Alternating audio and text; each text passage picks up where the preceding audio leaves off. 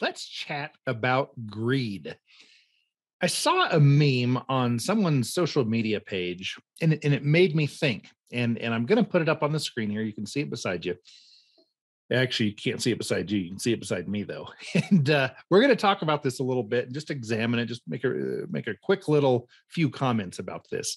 Um, my friend has four dollars, and I have forty dollars. I'm buying.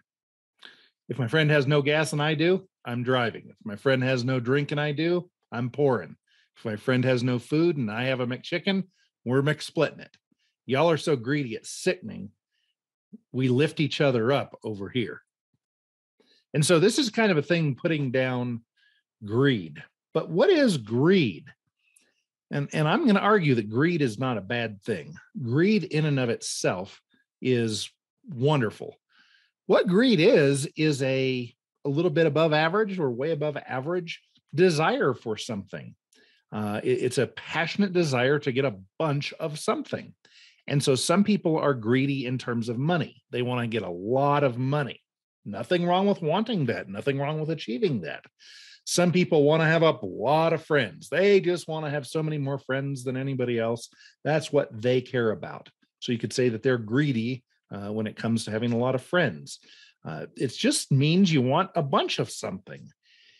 Where greed gets a bad name is that people often connect it with other character traits or values or things that do have a bad connotation. So let's take, for example, if I really, really, really want a bunch of money and then I go steal it, then people would say, well, it's his greed that was the problem.